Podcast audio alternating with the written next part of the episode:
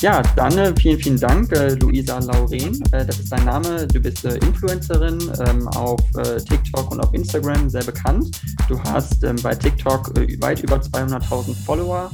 Ähm, auf Instagram hast du auch fast 20.000 Follower. Ähm, du bist also schon deutschlandweit bekannt mit dem, was du machst. Ähm, aber vorab wollte ich immer fragen, wie kamst du eigentlich dazu, das zu machen? Wie hat sich das so entwickelt, Influencerin zu werden? Ja, ich muss sagen, das war gar nicht so wirklich mein Ziel, wie es wahrscheinlich auch bei vielen ist. Es ging los, so Anfang Corona-Pandemie, wie bei vielen. Da bin ich dann zu meinen Eltern mal nach Hause gefahren, weil irgendwie man dachte, das geht nicht so lange. Und ich dachte, oh, da ist ein Garten, ganz schön. Und da war mein kleiner Bruder da und der hat mir dann TikTok gezeigt. Und ich kannte die App, man, kann, man kennt sie, aber meine Altersgruppe, ich bin jetzt 25, war das auch zu dem Zeitpunkt nicht so verbreitet. Ich glaube, da war es noch eher die jüngere Zielgruppe, gerade in Deutschland, die das so genutzt hat. Und dann hat er mir so ein paar Videos gezeigt, tatsächlich auch von irgendwelchen Mädchen, die er da ganz gut fand. Und guck mal, was die da machen, Luisa. Und dann dachte ich mir so, nee, also das kann ich auch. Und dann habe ich halt auch mein erstes Video hochgeladen. Und witzigerweise war das dann auch relativ viral. Also auch gerade für die Verhältnisse. Für mich damals hat das, glaube ich, so 30.000 Aufrufe bekommen.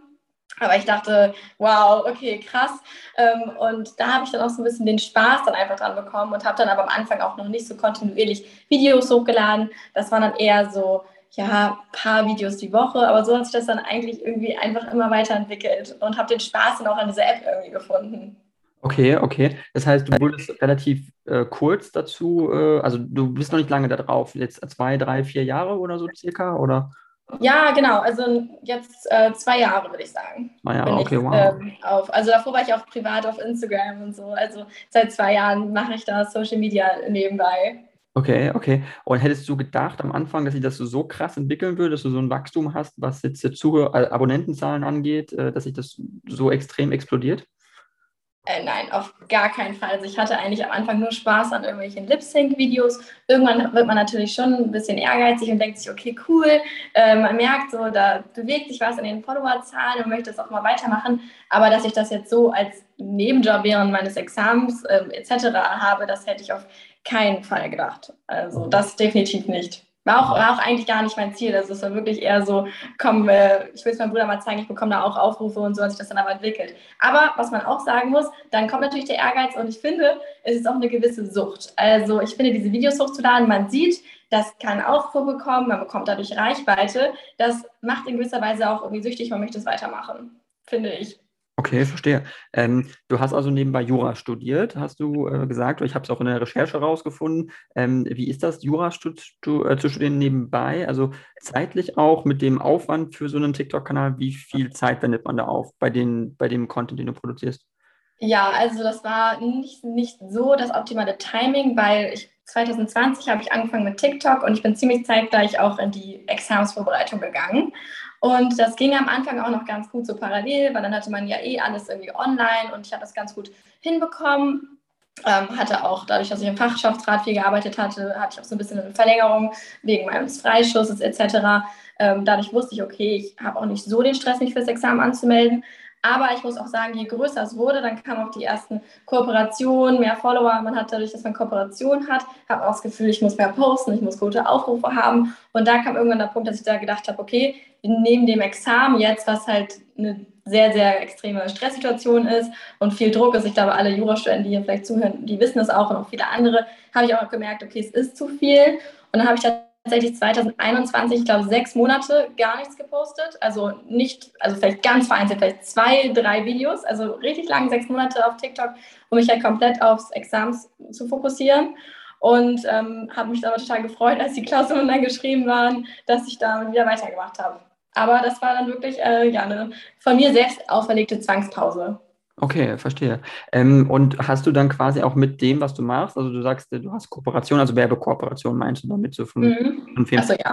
Wie, wie, wie, entwickelt sich sowas? Also ist das so, die kommen dann auf dich zu und sagen, wir haben dich gefunden und wir finden das interessant und wir möchten gerne, dass du unser Produkt auf deinem Kanal darstellst? Wie, wie, wie läuft das so ab?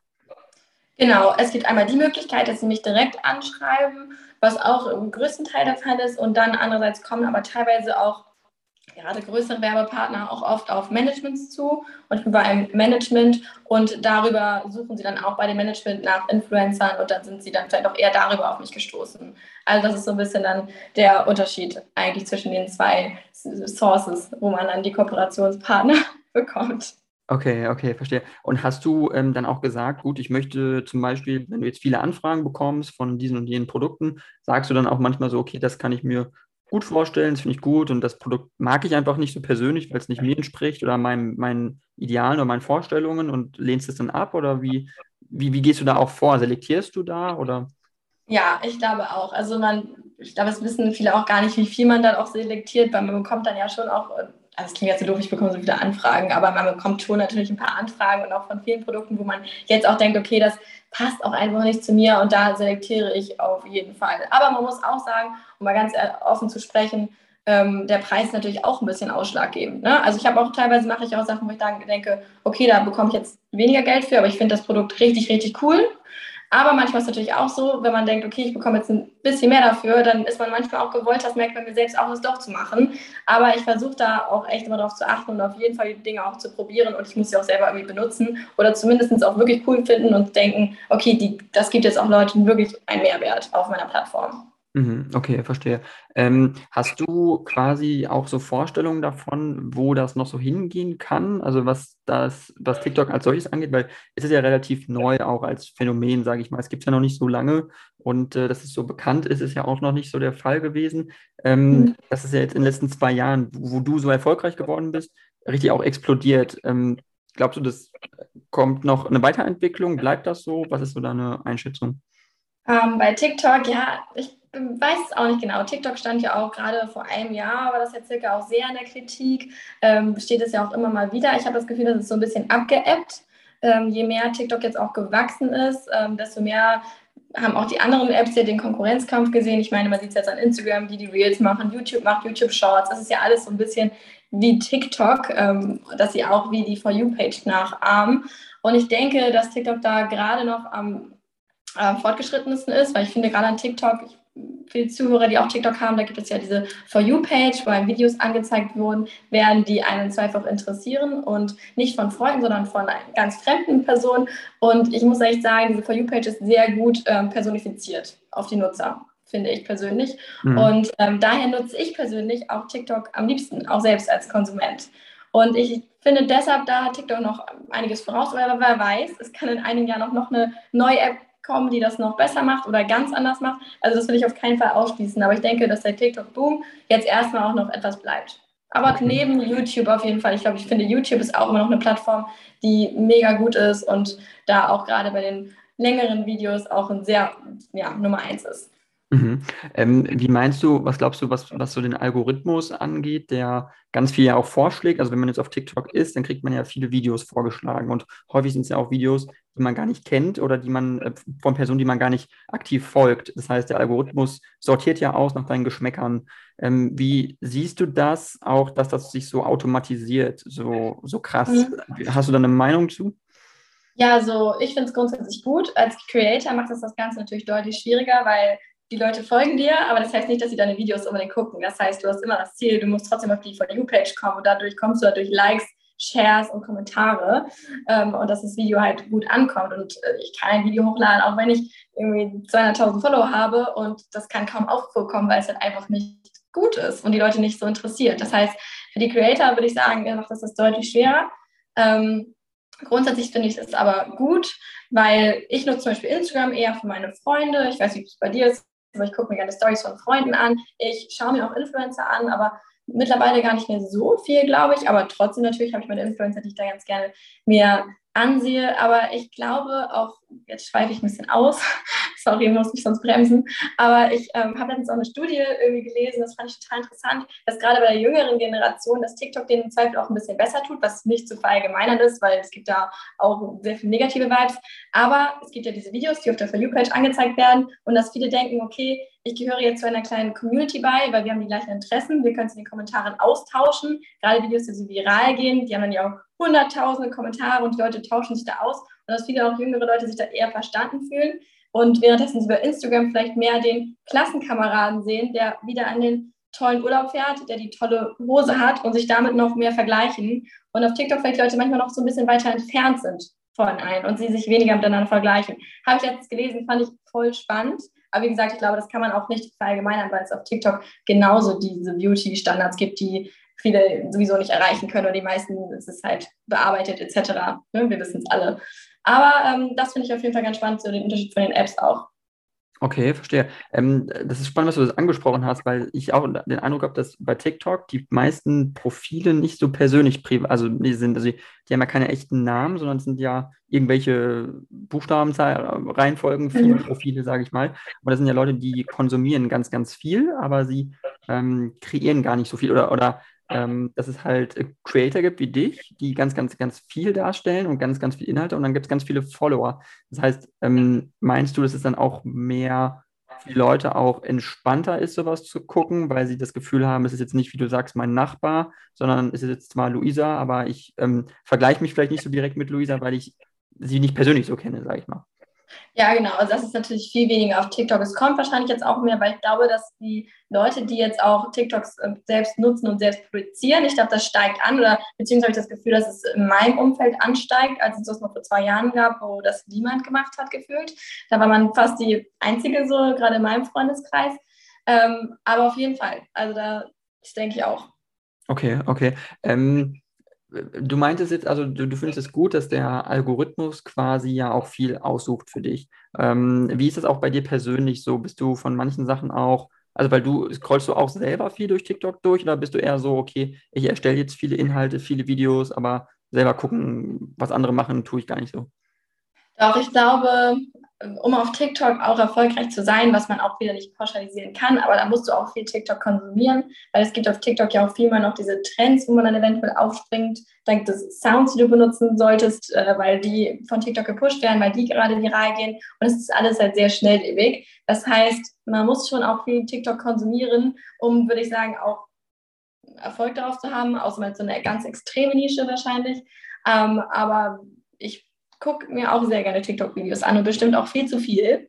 Ähm, ja, aber wie gesagt, die For You-Page ist bei jedem ja total unterschiedlich. Also mein Freund hat nur Sportvideos auf, seiner For You-Page. Ich habe kein einziges Sportvideo auf meiner For You-Page. Also es ist, oder wenn auch Leute sagen, das finde ich auch immer interessant, auf TikTok tanzen ja nur junge Mädchen in Crop Tops. Also auf meiner For You-Page ist das nicht so. Da musst du dir das wohl nur angucken. Daher ist es halt bei jedem total unterschiedlich. Ja, ja, auf jeden Fall. Es ist schon extrem, ähm, auch, auch sehr zugespitzt. Manchmal hat man das Gefühl, sehr, sehr, ähm, auch, also sehr pointiert natürlich, aber für manche mhm. ein bisschen extrem, wenn sie das sich angucken und denken, oder Leute, die kein TikTok vielleicht benutzen, denken erstmal so, wow, also das war nur für mich so, als ich das erste Mal benutzt habe, wirklich. Ähm, das heißt, für dich war es jetzt auch eher so ein Schock, aber du bist auch jemand, der sagt, du würdest jetzt mehr TikTok als Instagram nutzen oder du nutzt es auch mehr, natürlich beruflich, sag ich mal, aber auch, auch privat, dass du sagst, das ja. finde ich auch spannender. Ja, also wenn ich jetzt sage, wirklich, es geht nur um den Content, dann finde ich ähm, es auf TikTok spannender, obwohl man auch wirklich sagen muss, es hat auch viele negative Seiten an TikTok, weil ich finde auch teilweise Videos, wo man echt denkt, das sollten jetzt nicht so viele Leute sehen, dann wahrscheinlich auch gleich sehr viele Aufrufe bekommen und das ja sehr schnell multipliziert werden kann auf TikTok, viel mehr als auf Instagram. Ähm, aber ich finde Instagram immer noch viel schöner, um mit meinen Freunden Sachen zu teilen. Und ich freue mich zum Beispiel total, wenn meine Freunde Stories machen und ich mache auch Stories auf Instagram viel. Dafür finde ich TikTok, äh, Instagram, Entschuldigung, dann einfach noch geeigneter. Weil, wie mhm. gesagt, TikTok, wie du auch schon gesagt hast, ist es weniger Privatleben, was man so aus meinem Alltag zeigt. Also ich teile auch viel auf TikTok von meinem Privatleben und was ich so mache, aber es ist jetzt nicht so, dass ich morgen einen Film und sage, ich esse jetzt hier diese Cornflakes. Das mache ich zwar nicht auf Instagram, aber ich das werde eher auf Instagram machen. So. Also dieses extreme äh, seinen eigenen, den ganzen Tag darstellen, also da bist du nicht so ein Fan von so jeder einzelnes Detail irgendwie von dir, jetzt stehe ich auf, putze Zähne, dann kaufe ich Blumen und dann gehe ich hier Mittagessen, trinke da den Kaffee. Also ich habe das auch schon vorgeschlagen bekommen und ich dachte mir teilweise auch so ein bisschen viel. Ja. Also für mich persönlich ja, jetzt, weil, weil manchmal interessiert es mich halt nicht so sehr, aber ich weiß nicht, wie du dazu stehst. Also mich interessiert es, ja, bei anderen vielleicht schon, ich denke mal, bei mir denke ich immer so, wen interessiert es denn? Deshalb mache ich es auch nicht ähm, oder beziehungsweise wirklich selten, wenn es jetzt wirklich, wirklich Spannendes ist. Aber das ähm, ist eigentlich nicht so mein Content. Also wie gesagt, ich mache, ich erzähle schon viel über Jura, aber gerade nicht so viel, weil es jetzt einfach gerade in meinem Leben gerade nicht so die große Rolle spielt im Moment. Ähm, das ist aber dann auch viel einfach ein bisschen Fashion, ein bisschen Lifestyle, Mode, klingt jetzt auch wieder so total banal, aber es ist halt irgendwie eine bunte Mischung. Comedy versucht man versucht die Leute halt irgendwie auch einfach zu entertainen oder Sachen zu posten, wo man auch wirklich denkt, okay, da haben sie jetzt einen echten Mehrwert draus und das interessiert die Leute, weil ich glaube, bei TikTok denkt man auch immer noch mal ein bisschen mehr darüber nach, okay, interessiert es jetzt die Leute wirklich, was ich da hochlade und kommt das gut an oder halt nicht? Bei der Story würde ich da vielleicht noch weniger einfach drüber nachdenken. So, ich poste einfach irgendeine Story in meine, ja, in meine Instagram-Story.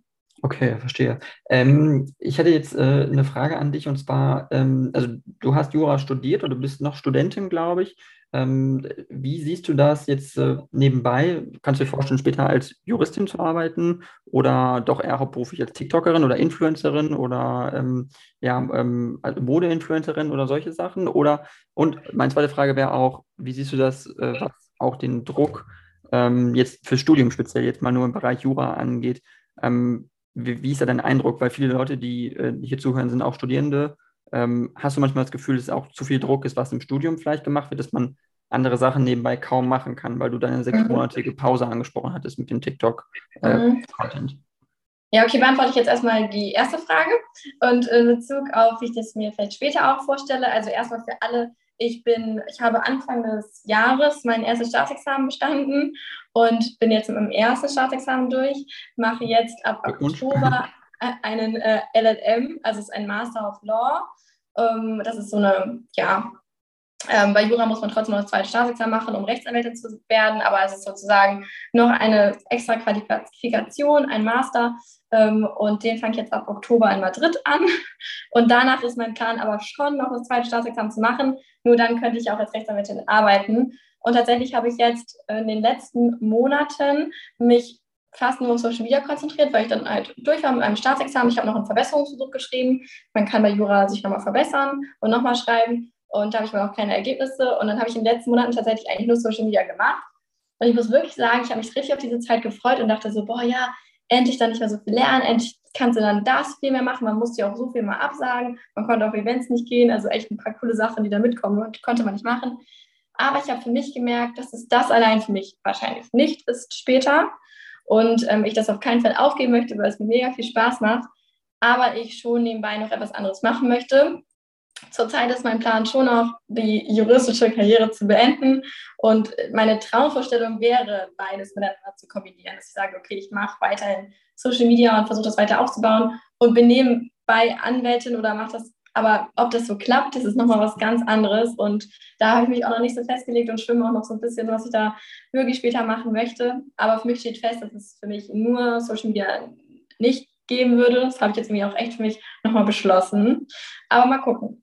Und die zweite Frage, die du noch gestellt hast, auch mit dem Druck im Studium, das ist bei Jura, glaube ich, schon sehr präsent, auch gerade während, wegen der, während der Examensvorbereitung, weil du hast ja BWL studiert, aber Jura ist es ja so, dass wir ganz viele Klausuren schreiben über die, das Studium und dann ist ja dieses Staatsexamen am Ende, was halt dieser Brocken ist, was ganz viel zählt, wo ganz viel Angst gemacht wird auch. Und ich glaube, ich konnte damit nicht gut umgehen, muss ich auch ganz ehrlich an dieser Stelle sagen. Ich habe mir extrem viel Druck gemacht. Ich war psychisch auch echt, muss ich sagen, wirklich am Ende. Ich, hab, ich nehme auch mal ab mit Stress, habe abgenommen. Also es war wirklich nicht die beste Zeit, aber es geht vielen so. Ähm, ich glaube, das Jurastudium ist auch generell nicht mehr so zeitangemessen, was das Staatsexamen angeht, weil so viel Druck darauf aufgebaut wird. Aber das Allerwichtigste, und das habe ich versucht, ich habe es nicht immer geschafft, mir zu Augen zu führen, ähm, es ist nicht alles. Und es ist auch super, wenn man vielleicht noch was nebenbei macht. Das war bei mir das Glück, dass ich was nebenbei gemacht habe, wo ich auch dachte, so, okay, ich habe noch einen Ausgleich. Aber es muss ja nicht Social Media sein. Es kann auch einfach, es ist so wichtig, noch irgendwas anderes nebenbei zu machen und nicht nur Jura. Ähm, bei mir war auch noch Corona-Zeit. Das war schon alles ein bisschen so. Ne? Man saß halt wirklich nur alleine zu Hause. Aber es ist, glaube ich, ganz wichtig, sich immer vor Augen zu halten, das ist nicht alles. Und diese Note ist auch nicht alles. wenn du es nicht schaffst, dann ist nicht, das ist natürlich nicht toll, aber dann versuchst du es nochmal. Und ich glaube, das ist ganz wichtig, dass man halt nicht seinen ganzen Selbstwert in so Noten steckt und in das Studium. Was mir manchmal aber auch passiert. Also, ach. Okay, verstehe. Ähm, also du sagst es ist nicht zeitgemäß, das Jurastudium. Ähm, was meinst du damit, wenn nicht zeitgemäß? Also zu altbacken inhaltlich oder? Ja, ich finde halt, also ich glaube, Jura ist ja mit der einzige Studiengang, also Medizin ist ja auch noch so, wo es aber dieses ähm, Staatsexamen gibt. Und es ist ja eigentlich so, dass man halt ganz viele Klausuren schreibt, die dann im Endeffekt alles nicht, nicht zählen. Und ähm, ja, man aber eigentlich schon ganz viele Leistungen im Studium abgibt und nicht nur das Staatsexamen. Und es gab schon mehrere Reformen, wo das geändert werden sollte, dass Jura eventuell auch Bachelor, Master ähm, Studium wird. Da wehren sich dann, glaube ich, aber die, die es dann geschafft haben und Anwälte dann doch meistens immer wieder dagegen. Aber ich glaube, das würde bei ganz vielen Studierenden den Druck enorm rausnehmen, weil man, ähm, oder dass man zumindest was in der Hand hat, weil wenn du das Staatsexamen, du hast eigentlich zwei Versuche regulär und wenn du diese beiden Versuche dann nicht schaffst, dann hast du halt nichts in der Hand. Und dann hast du halt sechs Jahre studiert, was echt eine lange Zeit ist und gar nichts. Und ich finde, das kann halt nicht sein. Und das ist ja dieser Druck, der dadurch auch aufgebaut wird. Dass man, oder dass man zumindest mit einem integrierten Bachelor arbeitet. Okay. Einfach, dass es nicht sein kann, dass man halt nach sechs Jahren dasteht und nichts in der Hand hat. Was, wo ich auch Beispiele kenne und es ist halt einfach, natürlich ist das die Horrorvorstellung von allen, was aber trotzdem nicht das Ende der Welt ist. Aber ich denke, das sollte einfach vermieden werden. Mhm. Weil man kann ja in, in, in, Frankreich zum Beispiel, kann man ja im Bachelor und Master Jura studieren. Ähm, das ist jetzt, also nur für Deutschland ist ja diese Bologna-Reform eben, also Bachelor, Master sozusagen in Jura und in Medizin, wie du sagtest, nicht umgesetzt worden. Würdest du auch sagen, jetzt auch als Person des öffentlichen Lebens, dass du ja auch bist, ähm, das zu fordern, zu sagen, ich wäre stark dafür, dass das reformiert wird in dem Bachelor-Master-System?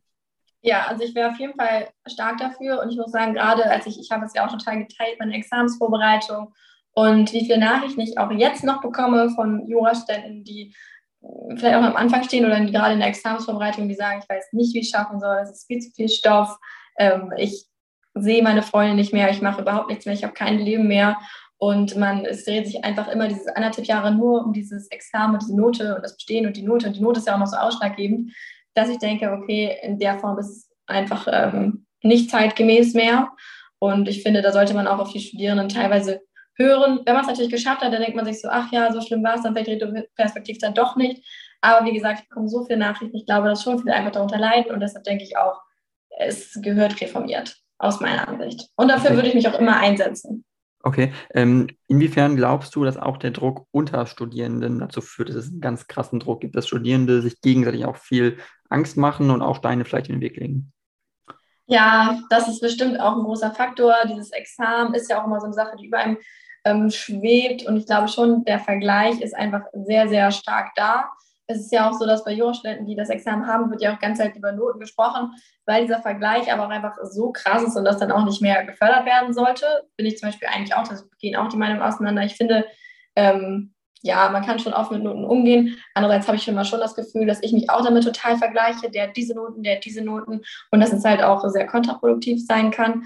Ähm, und im Jurastudium sowieso ganz extrem. Also ich im dritten Semester wurden da Bücher versteckt und Seiten rausgerissen von, den, von der Lösung der Hausarbeit. Also das, ohne das im dritten Semester. Also da war der Konkurrenzkampf auf jeden Fall schon on fire. Warum macht man sowas? Also wie, ja. wie machen das die Leute? Das frage ich mich ein bisschen. Ich frage das wirklich auch, wirklich. Ich, ich, ich habe keine Ahnung. Also ich habe diese Hausarbeit geschrieben und die ganze Zeit war es nicht auffindbar. Und es war halt wirklich eine Klausur mit einem Fall. Und da in dieser Einzelzeitschrift stand die Lösung drin. Und dann haben wir irgendwann kurz vor Abgabe alle Zeitschriften ganz, ganz, ganz in einem anderen Raum gefunden, alle Ausgaben sortiert da und teilweise sogar rausgerissen. Also nur damit die anderen es nicht finden. Das ist so, ja. Gehört sich nicht. Und äh, ja, es gibt Leute, die meinen, daraus einen Vorteil ziehen zu können. Ich kann es nicht nachvollziehen, aber ich habe solche Stories gehört auf jeden Fall. Das äh, ist, äh, ist, ist krass. Ähm, ich wollte jetzt ganz gerne ein bisschen ja, auf noch ein anderes Thema zu sprechen kommen. Und zwar, ähm, ich weiß nicht, inwiefern es dich äh, beschäftigt, was jetzt also Politik, äh, Tagespolitik angeht. Mhm. Ähm, aber ich glaube, was, was viele mitbekommen haben, ist ja einfach, also der russische Angriffskrieg auf die Ukraine, den es jetzt seit einem halben Jahr gibt. Ähm, ja. Viele ukrainische Flüchtlinge, die nach Deutschland gekommen sind. Ähm, inwiefern hast du das Gefühl, hat dich das auch ein bisschen beeinflusst? Also in deinem täglichen Denken vielleicht auch, aber auch als, als Influencerin ähm, auch zu wissen, okay, ähm, man lebt hier in einer ziemlich heilen Welt in Deutschland oder auch in, in mhm. Europa. Ähm, aber wenn du außerhalb der Europäischen Union guckst, ähm, ist es nicht schön. Und ähm, wie, wie denkst du darüber so allgemein? Ja, also natürlich grundsätzlich, also der Krieg ist einfach unnötig und schrecklich. Und ich denke mal, auch meine Follower, die auch alle ja auch erst den westlichen Regionen kommen, die werden mir hoffentlich auch alle zustimmen, da bin ich mir ganz sicher. Aber was rückt das natürlich alles auch wieder in die Perspektive. Jetzt habe ich eben die ganze Zeit über den Examensdruck rumgeheult, wo man auch denkt, okay, klar, in der Ukraine, das sind ganz, ganz andere Probleme. Und ich denke, das sind auch so Punkte, wo man auch sich wieder sagen kann, okay, mir geht es sehr, sehr, sehr, sehr gut. Es geht anderen deutlich, deutlich schlechter. Und ähm, ja, einfach ganz furchtbar, was dort äh, vor sich geht. Und ich hoffe, es mhm. hat ein Ende. Okay. Ähm, hast du manchmal das Gefühl, dass es dich auch in deinem Content, also was du jetzt auf TikTok zum Beispiel siehst, hast du Dinge davon gesehen, mehr Videos zur Ukraine, äh, von Flüchtlingen, von Leuten, die da was zu gesagt haben? Oder ähm, mhm. ja, weil da wurde viel darüber gesprochen, auch was TikTok speziell angeht, dass das ein TikTok-Kampf auch, eine TikTok-Krieg auch ist, ähm, weil ganz, ganz viele Kurzvideos auf TikTok veröffentlicht worden sind von Soldaten in der Ukraine, die da auf Panzern sind, sind und Raketen abschießen und so weiter. Und äh, Leute flüchten und so. Also man bekommt es ja real life mit. Man bekommt live mit, was jetzt gerade im Osten der Ukraine, im Donbass passiert. Also wie, wie siehst du das so ein bisschen?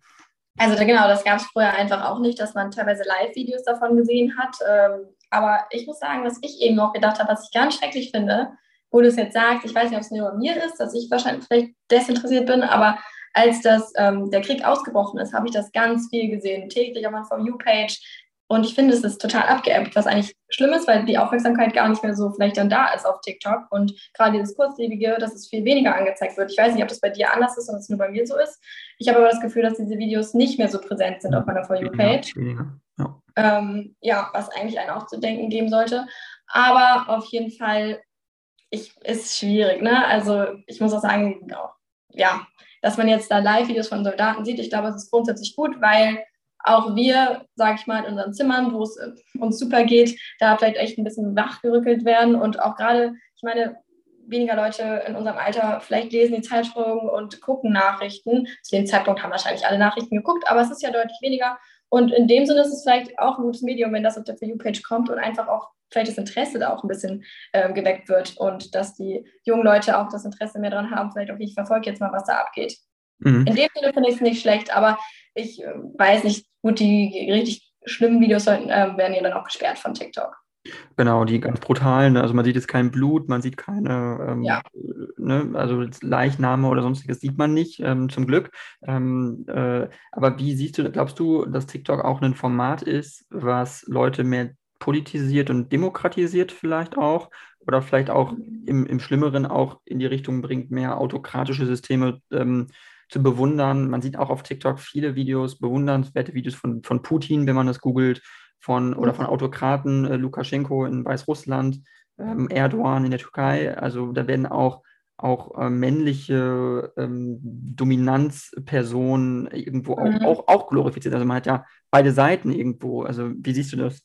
Ja, genau. Also ich denke, das ist auch eine Schattenseite von TikTok, dass auch gerade solche Personen da eine Bühne bekommen und das auch sehr, sehr äh, polarisiert und dadurch mehr Leuten angezeigt werden und, werden und dass sich dadurch natürlich auch so Gruppierungen eventuell finden könnten, äh, was ich sehr schwierig ansehe. Natürlich ist es immer schwierig, das zu filtern. Wie kannst du das jetzt anzeigen und das nicht? Ich glaube, TikTok versucht auch mehr dazu filtern, auch so Kommentare oder so. Da gibt es jetzt auch schon so ein anderes System, dass die weniger angezeigt werden. Habe ich auf jeden Fall bei mir gemerkt, was so. Ähm, aber ich muss sagen, ja, für sowas muss man eigentlich dann noch mehr ja, einfach ausfiltern, weil ich finde, das geht halt nicht. Also das ist, ich liebe die App, aber mir wird sowas natürlich nicht angezeigt.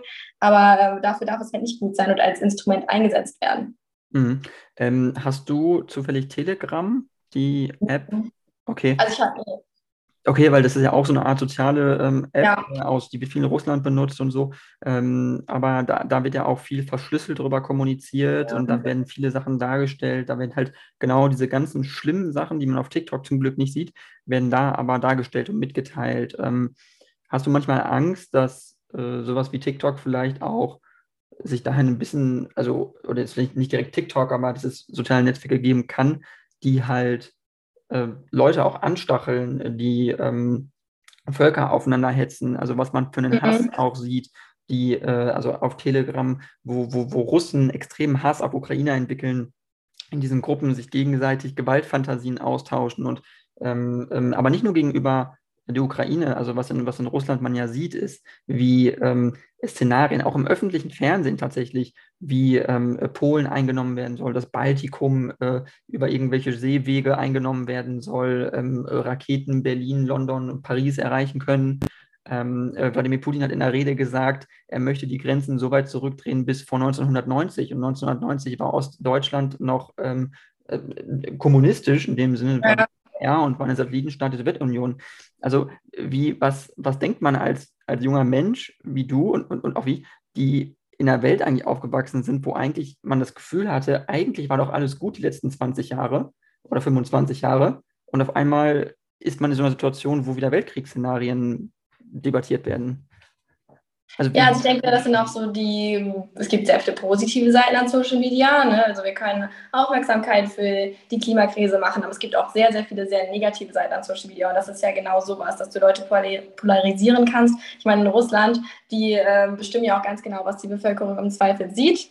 Und so kannst du Leute natürlich auch in gewisser Weise manipulieren, denke ich. Und das geht über Social Media auf jeden Fall auch sehr gut. Also wenn du da die richtigen Leute hast, ähm, die da Videos produzieren und die das den Leuten angezeigt würden. Ich denke, das kann halt auch einfach äh, sehr gefährlich sein und natürlich grundsätzlich so etwas hatten wir noch nie. Ist, ich, man kann es gar nicht vorstellen. Also man kann es, finde ich, immer noch eigentlich gar nicht so greifen. Also man denkt sich, so weit ist es auch nicht entfernt und da ist einfach Krieg und es ist halt einfach schrecklich und irgendwie hat man das Gefühl, dass man aber nichts dagegen machen kann. So. Genau. Richtig. Und ich finde, man fühlt sich halt einfach so ein bisschen hilflos dann und dem ausgeliefert. Mhm. Hast du manchmal Angst, dass es äh, äh, schlimmer werden könnte? Nicht nur was jetzt den Krieg in der Ukraine betrifft, sondern auch andere Konflikte in der Welt, dass es schlimmer werden könnte, dass es mehr Kriege geben könnte, dass dieser, diese Friedensgeschichte, die wir auch viel immer erzählt haben in Europa in, oder in der westlichen Welt, äh, Demokratien setzen sich durch, äh, Menschenrechte setzen sich durch, äh, äh, gesellschaftliche Rechte für Schwule, für Homosexuelle, mhm. ähm, äh, für diese ganzen gesellschaftlichen Gruppen, dass das alles besser wird, dass man immer das Gefühl hat, es wurde immer liberaler. Äh, hat man nicht manchmal das Gefühl, eigentlich betrifft das mittlerweile nur noch Westeuropa, auch in der Europäischen Union teilweise nicht mehr, wenn du nach Polen gehst oder Ungarn, wenn du da Homosexueller bist, ist das ganz schön scheiße. Ähm, mhm. Und ähm, also es sind so wenige Staaten eigentlich auf der Welt, wo man wirklich frei ist eigentlich. Also wie, wie denkst du das, dass man, dass es irgendwo nicht so gut ist, wie man dachte? Ja, also man denkt natürlich hier total in seiner Bubble und wir bekommen halt natürlich immer nur die ganzen positiven Sachen halt viel mehr mit. Ne? Alle bekommen mehr Rechte, es gibt viel weniger Diskriminierung. Natürlich gibt es immer dann irgendwie die Leute, die sie nicht mehr alle haben und sich da auch nicht daran halten. Aber natürlich, es muss einem ja auch ähm, die Augen geöffnet werden, dass es nur eigentlich hier in der EU, West, in den westlichen Ländern so ist. Ähm, ich denke aber, da fühle ich mich sicher, dass es hier auch so bleiben wird und sich immer weiter nur noch ins Positive wenden wird, weil ich habe da schon das Vertrauen in die Politiker. Ähm, aber natürlich ist es auch ein, ja, ein sehr kurzstündiger Blick, weil es gibt ja auch noch alles über Europa und die westlichen Länder hinaus, wo es halt nicht so ist. Ähm, ich hoffe, dass sie aber einfach auch die gleiche Entwicklung durchmachen, die wir in den letzten Jahren, in den letzten Jahrzehnten hier gemacht haben. Mhm. Okay, ähm, ich wollte jetzt äh, nicht zu sehr bei der Politik äh, stehen bleiben, aber einen Themenpunkt äh, wollte ich trotzdem noch gerne ansprechen, weil es, glaube ich, relativ äh, wichtig ist. Ähm, und zwar ist es, also der, es ist der Klimawandel, der ist es ja das, äh, mhm. was uns auch viel beschäftigt. Du äh, wohnst in Hamburg. Ich weiß nicht, wie viel Grad es heute bei euch in Hamburg ist, aber 35 Grad. 35 Grad. Und das kommt auch nicht so häufig vor, denke ich. Nee. Ähm, wie schätzt du das ein aktuell? Also was wir so an, an Dürren hatten, die letzten zwei, drei Jahre, die Sommer, die extrem heiß sind. Wie siehst du das Thema so? Also ich denke, man kann es auf jeden Fall in keinster Weise leugnen. Ich meine, man merkt es heute, es sind hier 35 Grad, das hatte ich in Hamburg eigentlich vor zehn Jahren hatten wir das wirklich nie. Dann diese Stürme, diese wirklichen Böen, also in Deutschland, in Hamburg, hier ist das Wetter eigentlich immer ziemlich normal und es gibt, gab eigentlich keine Schwankungen. Und ähm, ja, ich denke, dass das ein sehr wichtiges Thema ist, was unsere Generation ja aber auch wirklich voranbringt, was aber eigentlich noch mehr vorangebracht werden müsste. Man sieht, es ist immer alles irgendwie schwierig, aber ich denke, gerade bei der Klimakrise, andere als jetzt vielleicht als beim Ukraine-Krieg, ähm, können jeder Einzelne da ja auch wirklich ähm, was tun. Natürlich bringt es jetzt nichts, wenn ich jetzt nur keine, ähm, wenn ich jetzt keine Plastikströme benutze. Es wird nicht Unterschied machen, aber es ist der kleine Unterschied. Und ich denke, äh, das ist halt total wichtig, dass einfach da immer mehr Aufmerksamkeit drauf gelenkt wird. Und da sieht man, finde ich, wirklich, dass sich in den letzten Jahren ja auch bei den Menschen einiges am Mindset getan hat, auch wenn sie noch viel mehr tun muss. Ich bin jetzt, also jetzt so an, nicht so an, als wäre ich da die absolute Vorreiterin, bin ich auch nicht. Aber ich habe es auch bei anderen, vielleicht auch Influencern gesehen, die Tipps gegeben haben, wie man nachhaltiger leben kann, wie man klimabewusster leben kann. Und man adaptiert das ja auch. Und das ist ja irgendwie auch der Sinn. Und das ist zum Beispiel auch eine positive Seite an Social Media. Und ähm, wo man halt einfach da versuchen kann, die Leute darüber auch ein bisschen aufzuklären, zu beeinflussen und was aber sehr, sehr wichtig ist. Und jeder Einzelne dafür was tun kann. Okay, du sagst, äh, jeder Einzelne kann was tun. Ähm, meinst du auch, man sollte gucken, ich weiß nicht, ähm, Verwendung von gut weniger Plastik? Ähm, wie siehst du das mit weniger Reisen? Zum Beispiel ähm, Fliegen ist so ein Thema. Ja. Würdest du sagen, so, hm, nee, lieber nicht? Ja. Oder wie, also auch was den persönlichen Verzicht angeht, weil es so ein krasses Thema ist, wo man immer was polarisiert, einfach stark.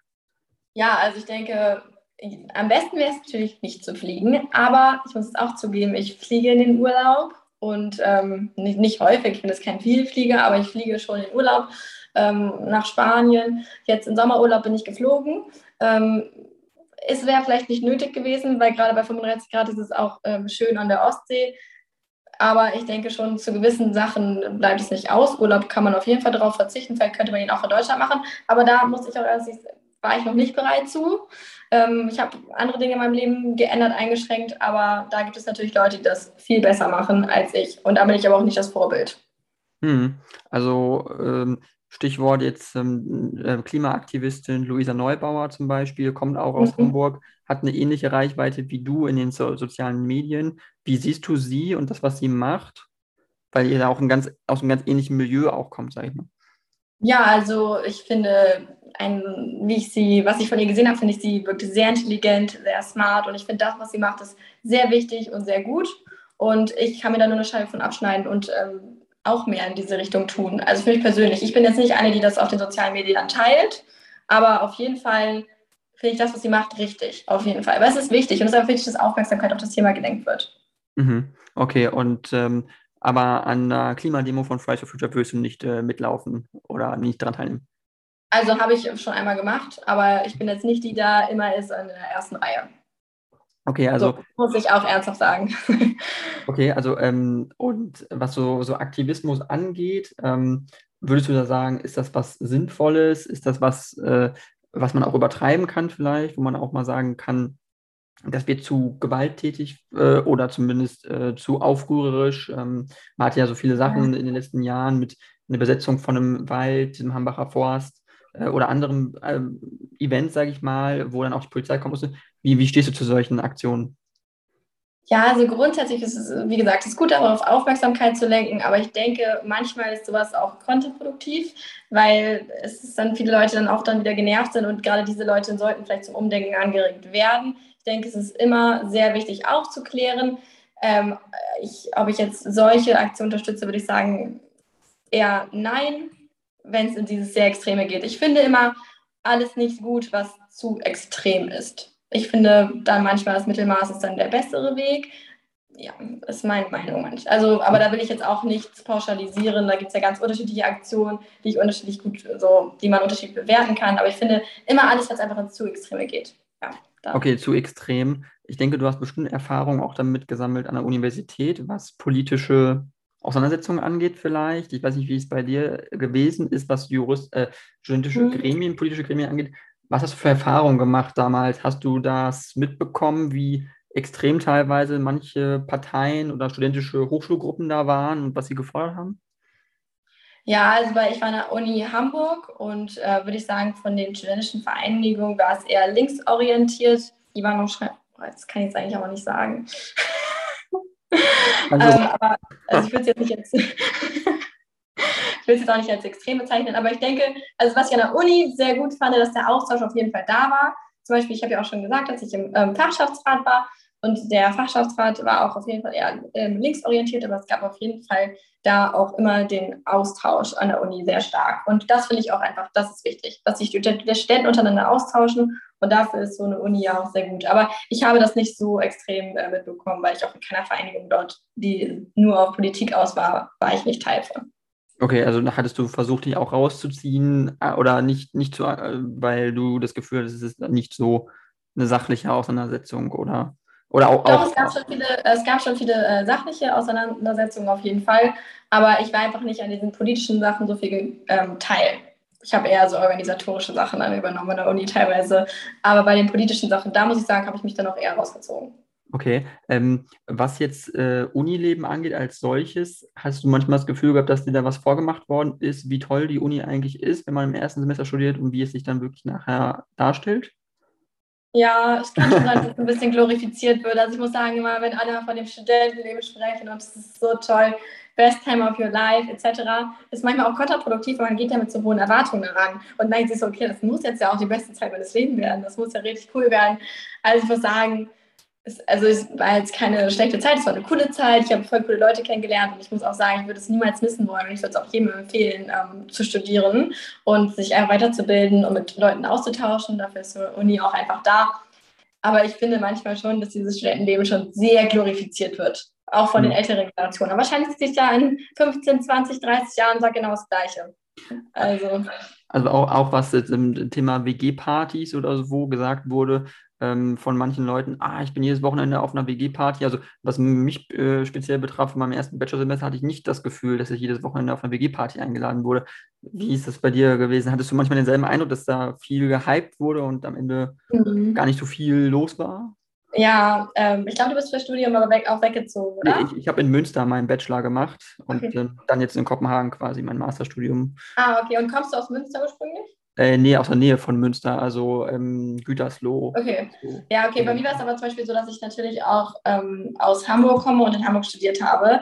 Ja. Und ich denke, es ist vielleicht noch was anderes, wenn man in eine andere Stadt geht und dann da studiert. Bei mir war es natürlich auch noch mehr so, dass ich auch meine alten Freunde noch habe.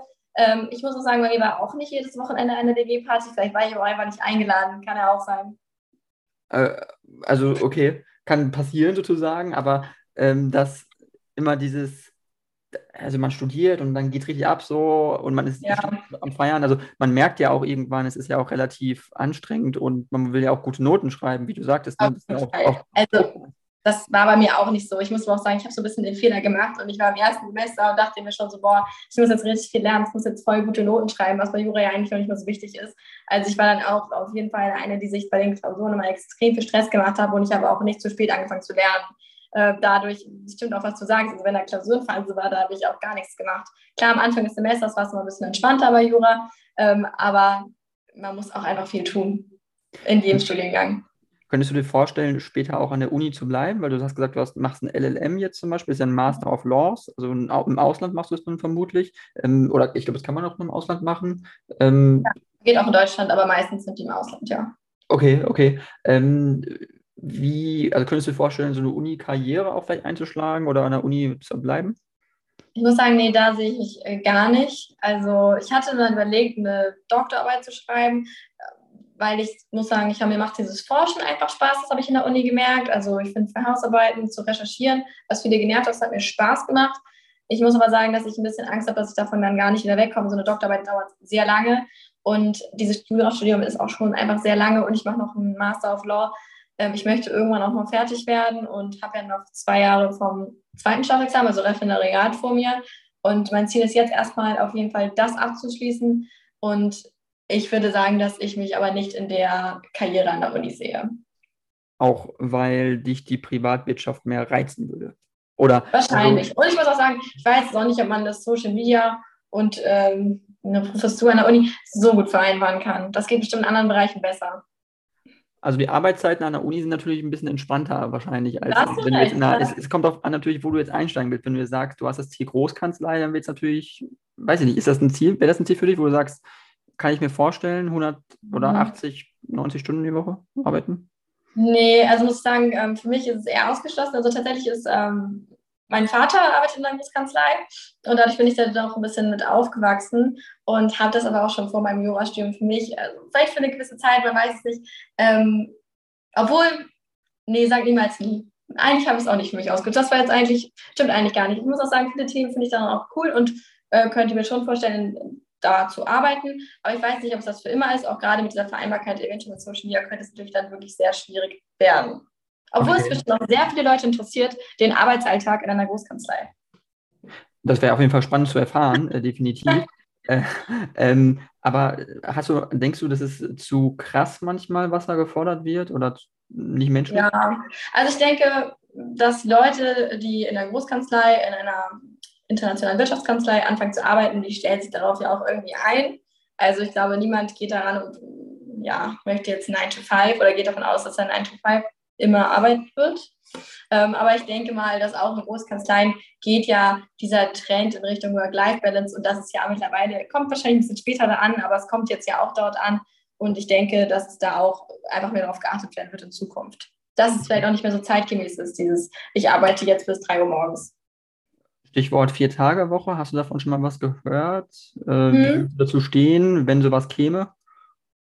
Ja, also ich muss sagen, ich bin jetzt auch nicht da der größte Verfechter davon. Also ich muss sagen, natürlich ist es nice, immer frei zu haben und das Konzept ähm, grundsätzlich kann, glaube ich, auch funktionieren. Ähm, aber ich muss sagen, also gerade wenn ich jetzt meine Arbeit so als mit Social Media mir vorstelle, dann, okay, da ist ja eh meine Selbstständig, ist was ganz anderes, aber dann bräuchte ich das halt so auf jeden Fall auch nicht. Hm. Äh, Homeoffice eher ja oder nein? Und wenn ja, fünf Tage die Woche? Oder? Also, ja, doch, Homeoffice würde ich sagen, ähm, auf jeden Fall ja. Ich bin auf jeden Fall auch ein Fan, jetzt abgesehen von irgendwie jetzt hier fünf oder vier Tage die Woche, dass man sich das einfach ein bisschen mehr einteilen kann. Und dass man vielleicht auch am Wochenende was machen kann, weil zum Beispiel ich habe immer am Wochenende gelernt oder ge mal was aufgearbeitet und das stört mich dann gar nicht. Weil, ähm, und einfach, dass man so ein bisschen flexibler ist und das ist man im Homeoffice dann vielleicht auch. Und Homeoffice, finde ich, sollte auf jeden Fall immer angeboten werden, was auch gerade Vereinbarkeit, Familie oder Hund angeht. Ich meine, mein größter Wunsch ist, einen eigenen Hund zu haben. Mhm. Und das wäre natürlich dann auch viel mehr möglich und würde zum Beispiel meine Lebensqualität dann auch extrem erhöhen und würde mich auch ähm, auf jeden Fall eher dazu bewegen, vielleicht zu dem Arbeitgeber zu gehen. Also Homeoffice auf jeden Fall ja. Okay. Selbstgründung einer Kanzlei, wäre das auch eine Option? Hm, auf jeden Fall, ja, das könnte ich mir auch auf jeden Fall gut vorstellen. Brauche ich aber Natürlich muss man erstmal Erfahrung sammeln etc. Aber das könnte ich mir auch äh, sehr gut vorstellen. Und wenn dann in Hamburg oder eine andere Stadt, wenn du jetzt eine Stadt auswählen könntest in Deutschland, mhm. welche wäre es, wo du am liebsten leben würdest? Also ich ähm, gehe jetzt ja zum Beispiel noch nach Madrid, das finde ich cool, da kann ich mir das jetzt aber nicht vorstellen. Ich muss aber sagen, dass meine Familie lebt in Hamburg und äh, meine Freunde und ich bin schon sehr verwurzelt in Hamburg und ich kann mir auf jeden Fall vorstellen, nochmal auf kürzere Zeit in einer anderen Stadt auch zu leben und zu arbeiten und fände das auch sehr cool und ähm, auch für mehrere Jahre. Aber ich würde sagen, wenn ich jetzt wirklich meinen Lebensmittelpunkt ne, für äh, den Rest meines Lebens aufbauen wollen würde, dann wäre das doch für mich Hamburg. Also auf jeden Fall. Ähm, Wetter ist ja nicht immer so gut in Hamburg. Das ist ja manchmal ein Problem. Da hast du auf jeden Fall recht. Das Wetter ist nicht so gut hier. Es regnet schon relativ häufig. Aber bei so eine richtig waschechte Hamburgerin stört das auch nicht. Da gewöhnt man sich. Wir sind nicht aus Zucker hier. Man gewöhnt sich dran auf jeden Fall. Ja, ähm, ja es ist äh, ganz spannend auf jeden Fall, wie du das alles schilderst. Ähm, es gibt ja jetzt auch, auch, auch viel Debatten natürlich auch immer in, in, äh, bei, auch was junge Leute angeht, die ziehen in eine große Stadt. Ähm, es ist aber auch teuer, die Mieten sind hoch. Ähm, wie siehst du das, äh, was ähm, da ja an Kosten, einfach Lebenshaltungskosten, die ja extrem hoch sind, wenn man jetzt ähm, in die meisten Großstädte in Deutschland mittlerweile guckt. Also mhm. München ist ja ganz, ganz extrem, sage ich mal, aber auch in Hamburg eine kleine Wohnung kostet schnell mal 1000 Euro im Monat. Und also wie siehst du das, dass es die, die, die Kosten zwischen Stadt und Land auch so, so krass unterschiedlich ja. sind und ja. Ist halt schwierig. Im Endeffekt müssen wir auch ja irgendwie, oder klar, man fängt jetzt ja auch an, Geld beiseite zu legen, Geld zu sparen, auch für später. Und je mehr die Wohnung kostet, desto weniger kann man auch einfach beiseite legen. Andererseits sind natürlich auch viele Jobchancen einfach in der Stadt. Und wenn du sagst, du möchtest jetzt in einer Großkanzlei zum Beispiel arbeiten, das kannst du, also außer du pendelst halt sehr lange, natürlich jetzt nicht vom Land aus. Da musst du schon ja irgendwie am besten in der Nähe wohnen aus. Das wird natürlich vielleicht Homeoffice angeboten, komplett. Dann ist es noch was anderes. Aber Könntest du dir das dann vorstellen, wenn du komplett Homeoffice arbeiten könntest für eine Großkanzlei, dann irgendwo auf der grünen Wiese zu wohnen? Oder ich muss sagen, ja, ist wahrscheinlich trotzdem sehr, sehr stressig und dass so funktioniert, aber die Vorstellung fände ich dann gar nicht so schlecht. so, ähm, also aber ich bin trotzdem, muss ich sagen, ein, ähm, also ich bin aufgewachsen eher im Vorort von Hamburg und ich liebe das auch mit Garten und ich glaube, später möchte ich schon auch einen Garten haben, wenn das mir finanziell irgendwie möglich ist. Ich meine, das muss man sich auf jeden Fall auch erstmal äh, leisten können, das ist mir auch bewusst. Und je mehr man natürlich rauszieht, desto eher könnte man sich das leisten. Aber jetzt gerade bin ich aber noch voll happy in der Stadt, muss ich sagen. Man könnte es mir jetzt noch nicht vorstellen und genießt das total, in der Innenstadt in Hamburg zu wohnen. Aber die Mieten sind halt einfach horrend. Und ähm, ja, als normaler Student kannst du da äh, in, alleine in den besten Stadtteilen wahrscheinlich auch schon gar nicht wohnen. Also natürlich gibt es immer WGs etc. Ähm, aber trotzdem, eigene Wohnung ist natürlich, die Preise, die steigen ja nur. Und du musst erst eine Wohnung bekommen. Das ist ja auch noch schon erstmal ein Problem. Ja, definitiv. Ähm, eine Wohnung zu kriegen ist das Problem. Ähm, Autofahren in Hamburg, hast du einen Führerschein? Wie ist das so? Ich habe einen Führerschein und äh, ich habe auch ein Auto, muss aber sagen, dass ich das Auto, wir haben schon überlegt, meins zu verkaufen, weil ich es nicht so nutze, weil in der Stadt, ich habe es habe das schon länger und als ich noch außerhalb gewohnt habe, ähm, war das sehr, sehr praktisch und äh, ob es notwendig ist, ist eine Sache, aber es hat mein Leben schon extrem erleichtert. Ähm, auch da bin ich nochmal zur Arbeit gefahren. Ich habe da ganz viel gebabysittet, immer hin und her gefahren etc. Da habe ich es noch gebraucht. In der Innenstadt, muss ich sagen, braucht man aber kein Auto. Da gibt es mittlerweile ja so viele Möglichkeiten. Ich fahre, ähm, wenn ich ein Auto brauche, auch teilweise eher Now oder Miles oder etc. Einfach wegen der Parkplatzsuche, weil es gibt ja auch gar keine Parkplätze. Ähm, oder einfach Bahn, Roller. Deshalb muss ich auch sagen, in der Innenstadt braucht man kein Auto. Außerhalb würde ich sagen, aber noch schon. Mhm. Äh, du hast gesagt Roller, also E-Scooter ist ja auch so ein kontroverses Thema in Deutschland. Wie standest ja. am Anfang und äh, hast du sie gerne genutzt oder? ja, ich muss sagen, am Anfang hatte ich ein bisschen Angst vor den Dingern, weil als ich das erste Mal damit gefahren bin, war es so dunkel, es hat geregnet, ich war auf der Hauptstraße und dachte mir, oh mein Gott, das ist ja enorm gefährlich, ich fahre damit nie mehr. Ja. Und dann habe ich mich so wirklich einfach ganz lange, also ich bin dann Fahrrad gefahren, Bahn, aber ich bin nie E-Scooter gefahren. Und jetzt habe ich es im letzten Jahr aber wieder für mich, muss ich sagen, entdeckt und die Sachen schon einfach extrem praktisch. Man muss natürlich ein bisschen ähm, eine Lösung noch mehr finden, wo man die abstellt und so. Die werden ja schon in den seltsamsten Orten abgestellt. Aber ich finde grundsätzlich finde ich die sehr gut. Und ich glaube, es ist auch schon, wo einige Leute vielleicht dann doch eher ein Taxi nehmen würden, greifen die dann doch innerhalb der Stadt eher zum E-Scooter. Und das ist ja auch schon mal eine gute Sache. Mhm. Wenn sie natürlich alle in die Alster geschmissen werden, ist es nicht gut. Nee, das ist nicht gut, das ist gar nicht gut. Ähm, glaubst du, es gibt, äh, dass es so ein äh, zukünftiges Mobilitätskonzept sein kann, dass man wirklich mehr äh, irgendwie nur on demand äh, sozusagen, entweder den Auto mhm. buchst oder das dann vorbeikommt oder ein Scooter oder ähm, aber kein Besitz mehr von einem Auto oder von einem Fahrrad oder vom Scooter, dass man es nicht mehr kaufen will, weil es auch, auch das ist ja so ein Thema auch für junge Leute, sich ein neues Auto zu kaufen, wie enorm teuer die ja sind. Also wer macht ja. das denn eigentlich? Also auf jeden Fall. Ich muss sagen, ich merke es in der Innenstadt jetzt auch. Oder allein, wenn du schon die Versicherung für das Auto zahlst, davon kannst du ja x-mal E-Scooter fahren. Muss man ja auch sich mal denken. Und, oder wenn man auch ein Auto braucht, dann nimmt man ein Share-Now-Auto. Also ich merke es bei mir jetzt schon und ich habe sogar ein Auto, dass ich diese Share-Now-Autos regelmäßig nutze. Auch wenn man zum Hauptbahnhof fährt, bin ich jetzt auch mit so einem Share-Now-Auto gefahren, weil ich einen schweren Koffer hatte. Ich wusste, ich kann da parken, wird schwierig mit der Bahn. Aber dann nehme ich ja nicht mein Auto. So, mhm. deshalb denke ich, es ist in vielen Situationen auch super praktisch und ich denke, es wird immer, immer mehr genutzt. Und es wird ja auch total gefördert. Bei uns findet man kaum Parkplätze, aber die E-Autos, also die und die Share Now-Autos, die haben halt ihre festen Parkplätze und das ist einfach eine super Möglichkeit. Und in der Stadt macht es total Sinn. Also ich glaube, das ist auf jeden Fall ein extremes Zukunftsmodell, was immer mehr ausgebaut wird. Okay. Ich war sogar in Paris und habe ein Share Now-Auto benutzt. Ah, okay. Ähm, es gibt ja Uber, ähm, sagt er, kennst du ja äh, wahrscheinlich, ähm, gibt es aber in Deutschland kaum, gibt es nur in München, hm. glaube ich. Ich weiß nicht, ob es das ah, gibt, ehrlich gesagt. Ich nee, in Hamburg gibt es auch nicht. Gibt es nicht, okay. Ähm, mhm. wie, wie, wie stehst du, hast du schon mal benutzt irgendwie im Ausland? Ja. Ähm, findest du es gut oder? Also ich hatte mit Uber nur sehr positive Erfahrungen. Ich habe es tatsächlich jetzt auch, ach in Düsseldorf ganz, ich war jetzt gerade in Düsseldorf, da hatten die auch Uber. Da habe ich es auch dann direkt genutzt. Und auch in Spanien habe ich es auch genutzt und in ja, Paris auch. Muss ich aber sagen, ich fand es gar nicht so ähm, günstig. Ich dachte mal, es wäre deutlich günstiger als Taxi. Das fand ich jetzt gar nicht so krass, das Gefühl. Vielleicht etwas, ich glaube, das ist auch mal ein bisschen das Problem mit den Taxi in, in, Paris ist es extrem, in Paris ist es extrem günstig, das muss man sagen. Also ich habe, wenn man ja. in Paris ein Uber nimmt vom Stadtzentrum irgendwie außerhalb in irgendeinen Vorort, 10 Euro oder so mit. Oh, krass. oh, ja. Also das ist schon extrem auf jeden Fall. Also das war nur meine Erfahrung. Ja, ja, ja also genau. Grundsätzlich ähm, finde ich schon ein gutes Modell, ist halt manchmal ein bisschen Frage mit der Sicherheit vielleicht. Ne? Ich habe da, damit sicher habe ich auch nicht so den Durchblick, was Uber-Fahrer eigentlich durchlaufen müssen an Checks, um so Auto fahren zu können. Das weiß ich gar nicht so genau. Das ich hoffe, eine Sache. Und, und, Genau, was ja viel kritisiert wird, ist ja dieses, ähm, man weiß nicht, die, wie gut verdienen diese Leute eigentlich, die dann da arbeiten, sind die, weil das sind ja irgendwie dann Selbstständige, die ihr eigenes mhm. Auto mitbringen müssen und äh, die müssen sich selbst versichern und Uber hat ja überhaupt keine Verantwortung für seine Mitarbeiter, sage ich mal, weil die alle selbstständige Franchise-Nehmer sind irgendwie. Also findest du es auch manchmal kritisch auf der einen Seite, auf der anderen Seite ist es nicht manchmal auch ein Problem, dass es in Deutschland dann aber sowas auch blockiert wird und wir deswegen halt eine Taxi-Mafia schon haben, kann man sagen, wo einfach auch Preise extrem sind, wo ich sagen würde, als normaler Mensch, ich würde nie das Taxi nehmen, weil es so ja. teuer ist. Ich ja. Taxi. Also ja. Ähm, ist ja auch nicht Ziel der Sache am Ende, oder? Nee, also wir haben zum Beispiel auch Moja in Hamburg. Das gibt es aber, glaube ich, nur in Hamburg und Bremen oder so. Das sind so Elektro-Shared-Taxis. Also okay. die teilst du dir auch und buchst übers Handy. Das finde ich zum Beispiel wirklich auch sehr gut und das sind dann schon die Moja-Fahrer.